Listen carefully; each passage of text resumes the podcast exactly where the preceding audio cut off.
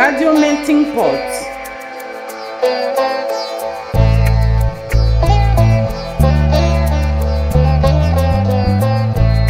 La violazione dei diritti umani dei migranti che arrivano al cosiddetto confine meridionale della Spagna è diventata la norma. Lo confermano gli ultimi eventi a Melilla lo scorso giugno. Questa volta parleremo con Maite Daniela Lococo, responsabile dell'area dell'immigrazione e razzismo dell'associazione Iridia, che si occupa di promuovere e diffondere il rispetto dei diritti umani, in particolare civili e politici. Ma lasciamo che lei ci racconti in termini generali cosa fa l'associazione Iridia. Benvenuta e grazie per il tempo che ci dedichi. Gracias, Gustavo. Bueno, Iridia es, una, eh, es un centro por la defensa. Iridia è un centro per la difesa dei diritti umani che nasce a Barcellona sei anni fa. Il suo scopo principale è quello di monitorare e denunciare le violazioni dei diritti che hanno a che fare con la violenza istituzionale. All'interno di questo ambito si seguono diverse piste, lavorando sia sulla violenza nelle carceri, sia sulla memoria storica relativamente ai temi della protesta. Inoltre ha un servizio di assistenza legale e psicologica per le vittime che hanno subito violenza da parte dell'istituzione nella città di Barcellona. Io sono responsabile dell'area migrazioni. Quest'area è stata operativa fin dall'inizio, intervenendo in modo mirato laddove la situazione lo richiedeva. Oltre a questo, da quest'anno abbiamo iniziato a sviluppare anche progetti più stabili nel tempo e abbiamo già fatto dei report sulle violazioni dei diritti umani che riguardano le frontiere. Mi riferisco al confine sud e in particolare alle isole Canarie, Ceuta e Melilla, alle coste dell'Andalusia e all'intero confine che riguarda il Marocco. Siamo consapevoli che il concetto di frontiera è molto vario, perché i confini esistono anche nei CIE, nei quartieri, ed ora anche il controllo dell'immigrazione al confine con la Francia ha iniziato a produrre molti morti. Come dicevo però, il nostro lavoro per ora si concentra sul confine meridionale, quello che facciamo è cercare di consolidare i rapporti che abbiamo con gli enti che lavorano sul campo per contrastare la violenza e la violazione dei diritti che esistono qui come nel resto dei confini dell'Unione Europea. Inoltre diamo sostegno e cerchiamo di coordinarci per poter avere maggiore incidenza a livello istituzionale, denunciando gli abusi, in modo che si sappia di più su come funziona il controllo delle frontiere in Europa e in Spagna. Para que se conozca un poco más eh, cómo está funcionando el control de las fronteras a nivel europeo y a nivel de, del Estado español. Per quanto riguarda l'ultimo rapporto che avete pubblicato, potresti dirci cosa avete trovato in termini di violazioni dei diritti umani di persone che arrivano come migranti alle isole Canarie, a Ceuta e Melilla, anche quelli che arrivano nella penisola iberica? Ad esempio, quali sono i paesi di origine di queste persone? Una volta arrivati, quali sono le procedure istituzionali? Dove nello specifico si sono rilevate non conformità con i protocolli di assistenza ai migranti.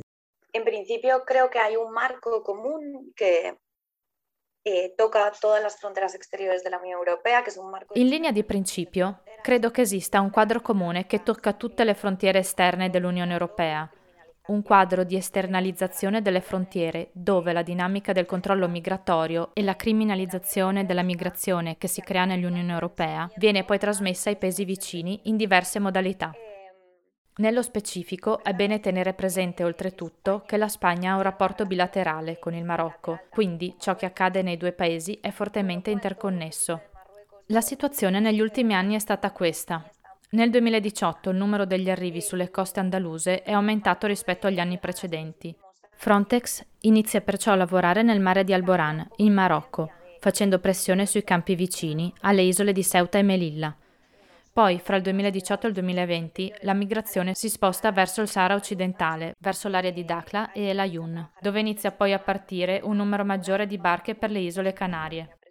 In generale queste persone che arrivano nelle isole Canarie cercano protezione internazionale e sono per lo più marocchini e algerini, ma anche persone provenienti da altre parti dell'Africa, in particolare dall'Africa occidentale e centrale. A questo punto dovremmo distinguere la situazione delle isole Canarie dalla situazione di Ceuta e Melilla, perché la situazione alla frontiera funziona in modo congiunturale, è scarsamente controllata e non univoca, con pratiche che vengono adattate al momento e che vengono poi utilizzate come controllo migratorio. Nel 2020 nelle isole Canarie viene lanciato un piano poco chiaro, fatto di una presentazione di 25 diapositive che non danno carattere legale ai centri dove arrivano i migranti e che ha fatto sì che tutte le persone confluissero in macrocentri, macrocampi. Prima di arrivare ai centri del piano delle isole Canarie, i migranti trascorrono 72 ore di detenzione nei cosiddetti CATES, che sono di fatto centri di detenzione temporanea per stranieri, un prolungamento del commissariato di Polizia Nazionale, ma non definiti dalla legge.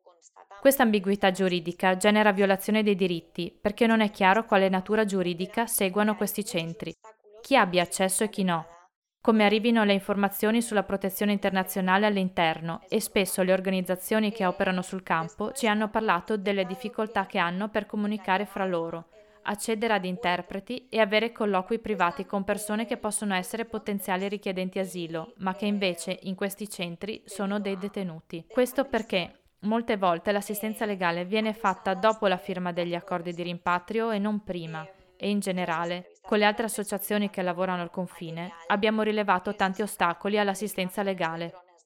In seguito abbiamo anche rilevato che all'arrivo al porto ci sono agenti di Frontex che arrestano migranti. Infatti, molte persone, generalmente due per nave, vanno direttamente in prigione accusate di tratta di esseri umani. Per fare queste accuse Frontex le intervista e utilizza materiale che viene prelevato dalle immagini dei propri droni. Si tratta di un'operazione complessa, ma le persone che emigrano non dovrebbero essere considerate automaticamente trafficanti solo perché portano un GPS in mano. È assurdo che una persona che emigra sia accusata di tratta, e c'è una percentuale abbastanza alta di persone accusate di tratta nelle carceri delle isole Canarie. C'è anche una forte pressione della polizia con profilazione razziale in questi campi, campi che spesso non hanno nemmeno le condizioni igieniche che ci si aspetterebbe. Igiene eh, che si speraria. Riguardo alla questione della profilazione etnica razziale, vediamo che si producono delle situazioni di violazione dei diritti umani. Cosa succede alle persone una volta che sono state accolte nei centri? Perché sappiamo anche di persone che vengono successivamente espulse, ovvero le conseguenze di questa profilazione etnica razziale, le retate, le deportazioni. Eh, los CATE han sido señalados por la, por, por la Defensoría del Pueblo en diferentes ocasiones ya desde 2018 con las llegadas. I CATE sono stati segnalati dal difensore civico spagnolo in diverse occasioni. Dal 2018, con gli arrivi sulle coste andaluse, si segnalano sempre carenze di servizi essenziali, come la mancanza di bagni, docce, acqua calda, che i centri non sono abilitati alla detenzione, che ci sono difficoltà all'accesso all'assistenza legale. Per risposta l'amministrazione ne chiude alcune e ne apre altre. È successo sulle coste andaluse e succede anche alle isole Canarie hanno indicato quali dovevano chiudere e poi ne hanno aperte altre, automaticamente. L'ultimo aperto è un magazzino adibito a parcheggio per autobus a Lanzarote, segnalato, ancora una volta, per l'inadeguatezza ad ospitare le persone per le 72 ore necessarie all'affiliazione e al trasferimento ai campi. Nelle città di Ceuta e Melilla questa situazione è ancora differente, perché non fanno parte dell'accordo di Schengen e le persone vengono trattenute oltre le 72 ore, ovvero finché non hanno la documentazione necessaria da queste due città. A Ceuta e Melilla, i centri di accoglienza temporanea per immigrati sono chiamati CETI e vi confluiscono tutte le persone che entrano via mare e via terra. Llegan todas las personas que vienen, entran por vías eh, marítimas o vías terrestres. En general en todo el estado, pero concretamente en Canarias. Mm, in generale, in tutto lo Stato e in particolare nelle isole Canarie, dopo l'impasse causata dalla chiusura delle frontiere a causa del Covid, sono state riattivate le deportazioni. Quando si riattivano le deportazioni, si aprono i centri di detenzione per stranieri.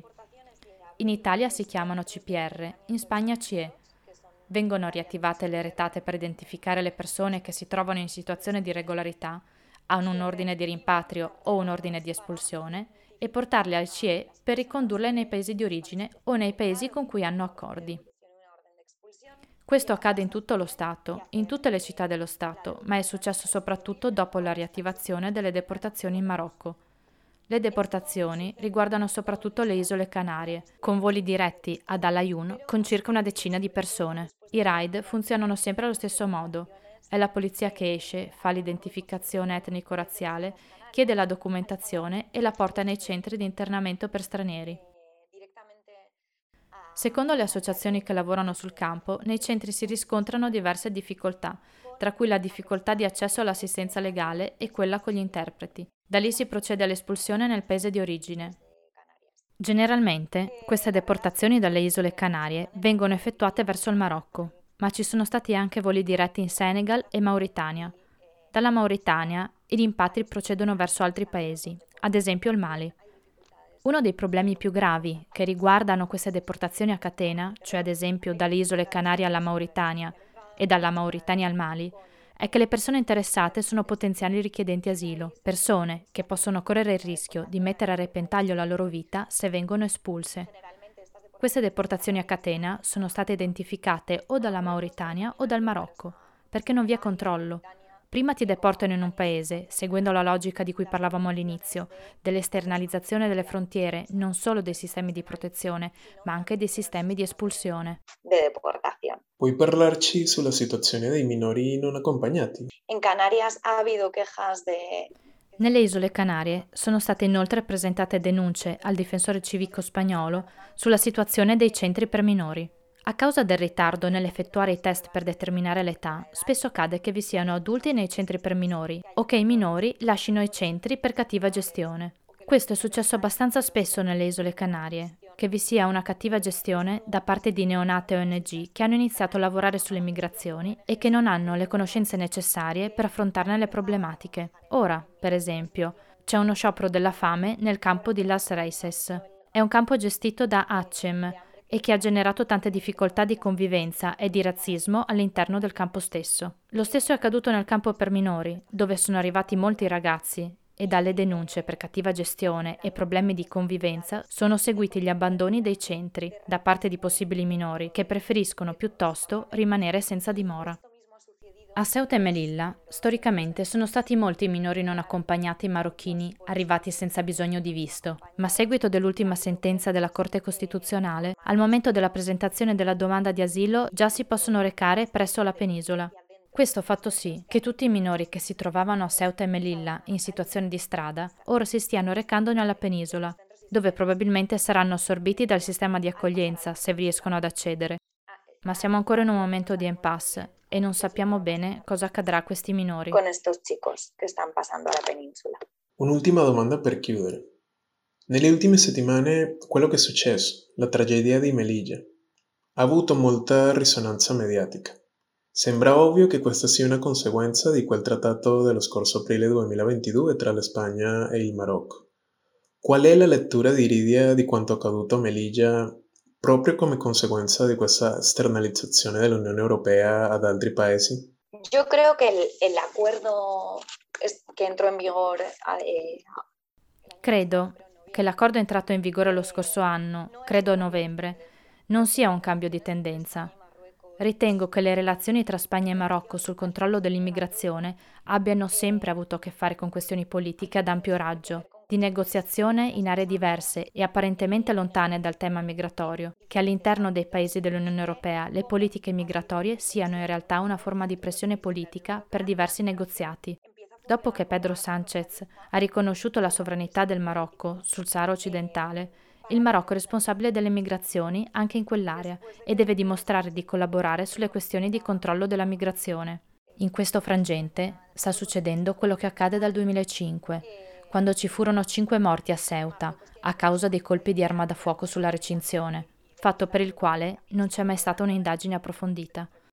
La situazione a Nador, nell'area intorno a Tangeri, è praticamente la stessa da vent'anni.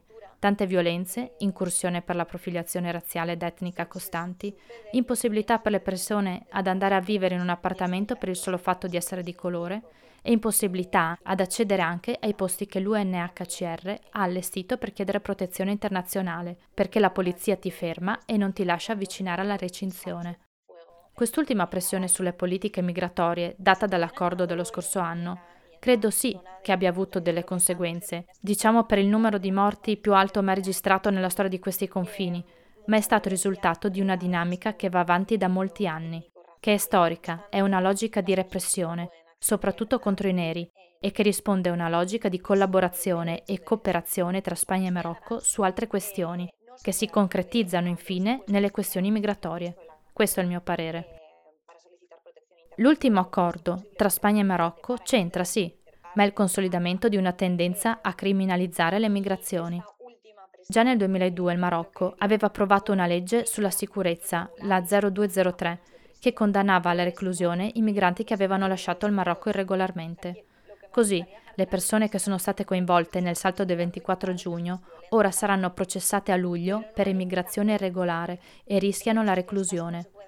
Ma questa è una legge del 2002, non di oggi. La questione si sta consolidando e sta diventando sempre più violenta, non c'è un cambio di tendenza. Le conseguenze della collaborazione tra le forze di sicurezza dello Stato dei due paesi riguardano anche chi ha preso parte al salto del 24 giugno, proveniva dal Sudan e dal Chad, con profili di protezione internazionale e storie molto difficili, di transito migratorio attraverso la Libia e con percorsi tradizionalmente diversi da quelli di altre comunità, come quella senegalese.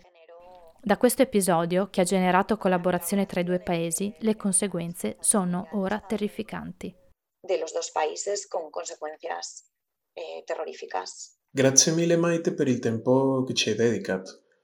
Per le persone che sono interessate ad approfondire e a leggere i rapporti che avete fatto per conoscere la situazione del confine spagnolo e la questione migratoria, dove possono ottenere queste informazioni? Tutti i rapporti che abbiamo sono sul sito web iridia.cat.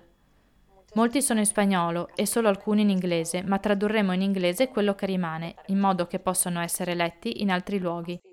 È tutto sul sito web nell'area migrazione.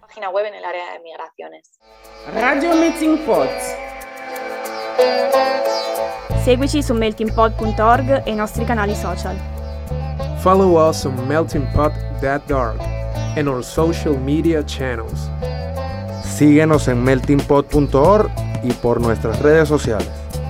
Suivez-nous sur meltingpot.org et les réseaux sociaux. من خلال الموقع meltingpot.org يمكنكم متابعة قنواتنا على مواقع التواصل الاجتماعي